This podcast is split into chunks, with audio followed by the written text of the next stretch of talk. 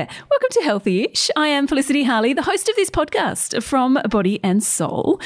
Now, is it just me, or are medicinal mushrooms still having their moment? You see, we talked about these maybe a year ago on this podcast with Lola Berry, but it seems everyone everywhere is still taking them.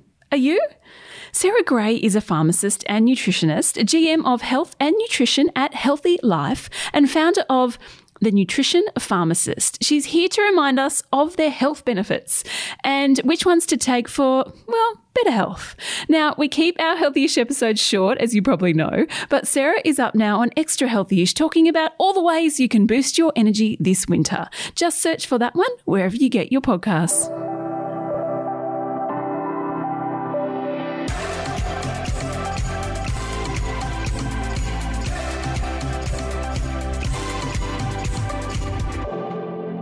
Sarah, welcome to Healthyish. How's your day going? Yeah, brilliant, actually. It's a nice sunny day outside, so I'm pretty happy. That always perks you up, the sunshine, doesn't it? Especially in Melbourne. You're yeah, from Melbourne, yeah. right? I am. So if we see any bit of sun, it makes us very happy. So yes. all good today. Yeah, you need it down there. So we're talking medicinal mushrooms today. Can you fill us in? What are these exactly and how are they different from just the regular, ordinary mushy you buy in the veggie aisle? Great question. So, look, I mean, there's a few similarities actually and a few differences. So, we all know mushrooms are nutritious, they're delicious. Um, we probably know they're good for us. Um, actually, they're not even considered a veggie. They're actually a kingdom all of their own. They're oh, a fungi. Wow. So they're a special, yeah, special class of their own. Um, and we know the edible mushroom that we eat and, and enjoy in those delicious breakfasts or have, have we wish to enjoy them. So they're really good for us. They've got lots of things like B vitamins, minerals, other nutrients like um, essential minerals like selenium and copper and phosphorus. But in recent years, um, the health and wellness industry has become really um, excited or become advocates for mushrooms as supplements. And I guess it came from um, folklore or the old saying as food is medicine, where back in the day, most um, traditional cultures used food to treat most of their ailments and, and traditional herbs. So although we know the common button mushroom might improve our immune health, and we can talk a bit about that later on, we know there's now specific species of mushrooms. I'm not going to go through all of their names because they're very long. No, I don't complex, think any of us could pronounce. Well, I can't. you, can, you, can, try. I can, I can, say, I can say a few, but we don't need to bore the um, listeners with that. But essentially, they're medicinal mushrooms. So they're ones that have been researched for more medicinal or kind of therapeutic benefits, if you like. So, can you talk us through perhaps a few of those and their health benefits?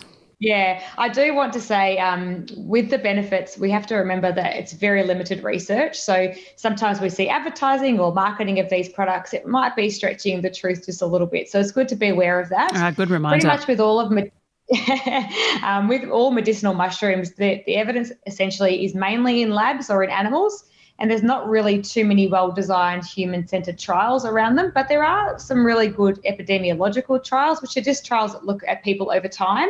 And the other bit that we really shouldn't discount is that rich traditional use. So, thousands and thousands of years of use in Chinese or traditional modalities of medicine. So, they're also, in my mind, very important to, to reflect on. So, if we look at some of them, um, the main ones that I think have got the strongest evidence are around immune health. And that's also, as I mentioned earlier, true of the edible mushroom too.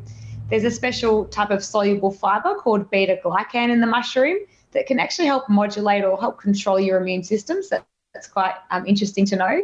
And the other one that I love is around cognitive health or for focus or clearer and sharper focus um, throughout your day. So there's a fair bit of laboratory based research showing that they may actually enhance your cognitive function. So help oh, wow. you to think more clearly, yeah, have sharper focus. A lot of this is in, in lab results, but actually that there were some epidemiological studies, so those ones again that follow populations yep. over time, that showed that actually eating more mushrooms, so this is now we're talking about edible mushrooms, actually had protective effects on the brain of older adults.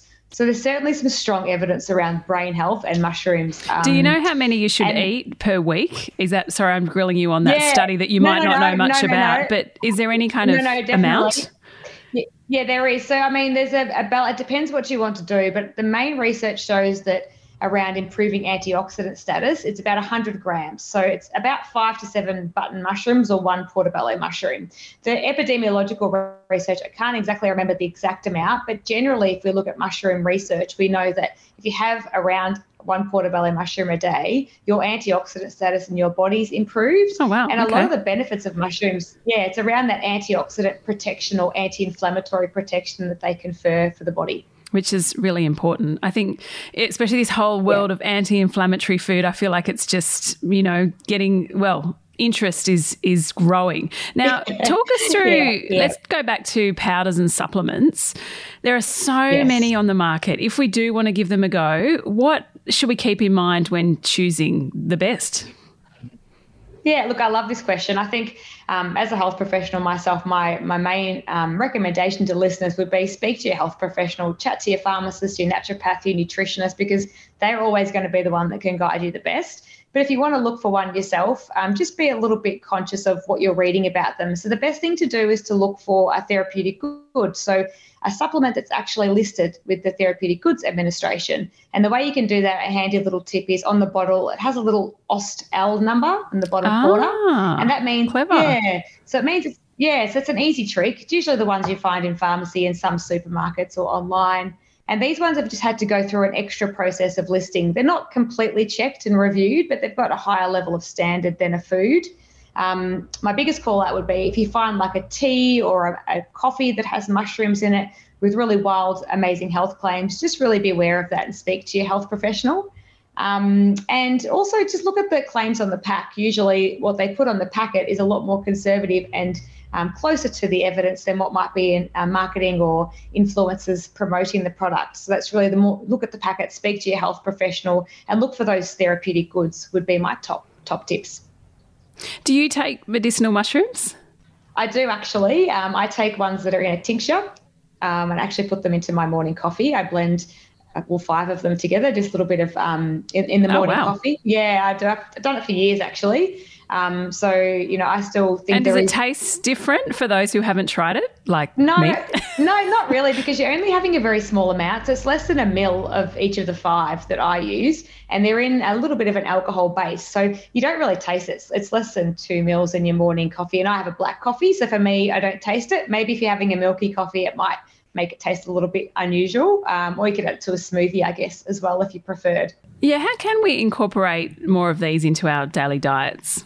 Yeah, so with the supplements, as I said, we can just take the capsules or tablets or, or tinctures if you like, or add them to your smoothie or, or your coffee. Um, but also, I think a really awesome thing to do is to even just try to eat more mushrooms, so edible mushrooms, if you're really trying to get those dietary benefits. For me, I think um, mushrooms are an amazing addition to the diet, mainly because of the benefits we've spoken about, but also because they're an awesome source of vitamin D. And it's actually really hard to get vitamin D in non animal sources in the diet. So um, a handy little trick, um, and I love this, I've told so many people, is to get your mushrooms, put them in the sun 15 minutes, and they actually um, generate more vitamin D. And if you do about no five, way, yeah, wow, so cool. I've never heard that before. Yeah, my husband's always wondering why I'm um, sunbathing the mushrooms before I'm making the stir fry.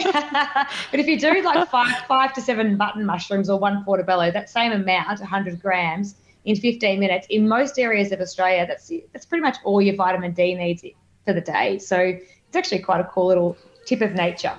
I like that. Great tip. Sarah, thank you so much for coming on Healthyish. No problem. Thanks so much.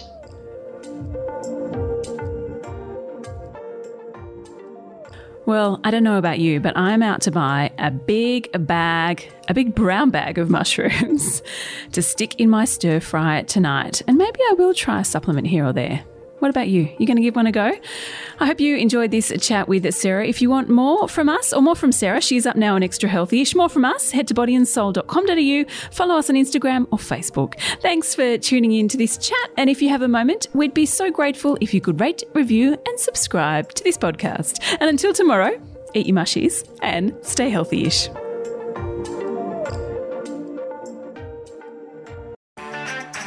I'm Sarah Le Marquand, editor in chief of Stellar and host of our podcast called Something to Talk About.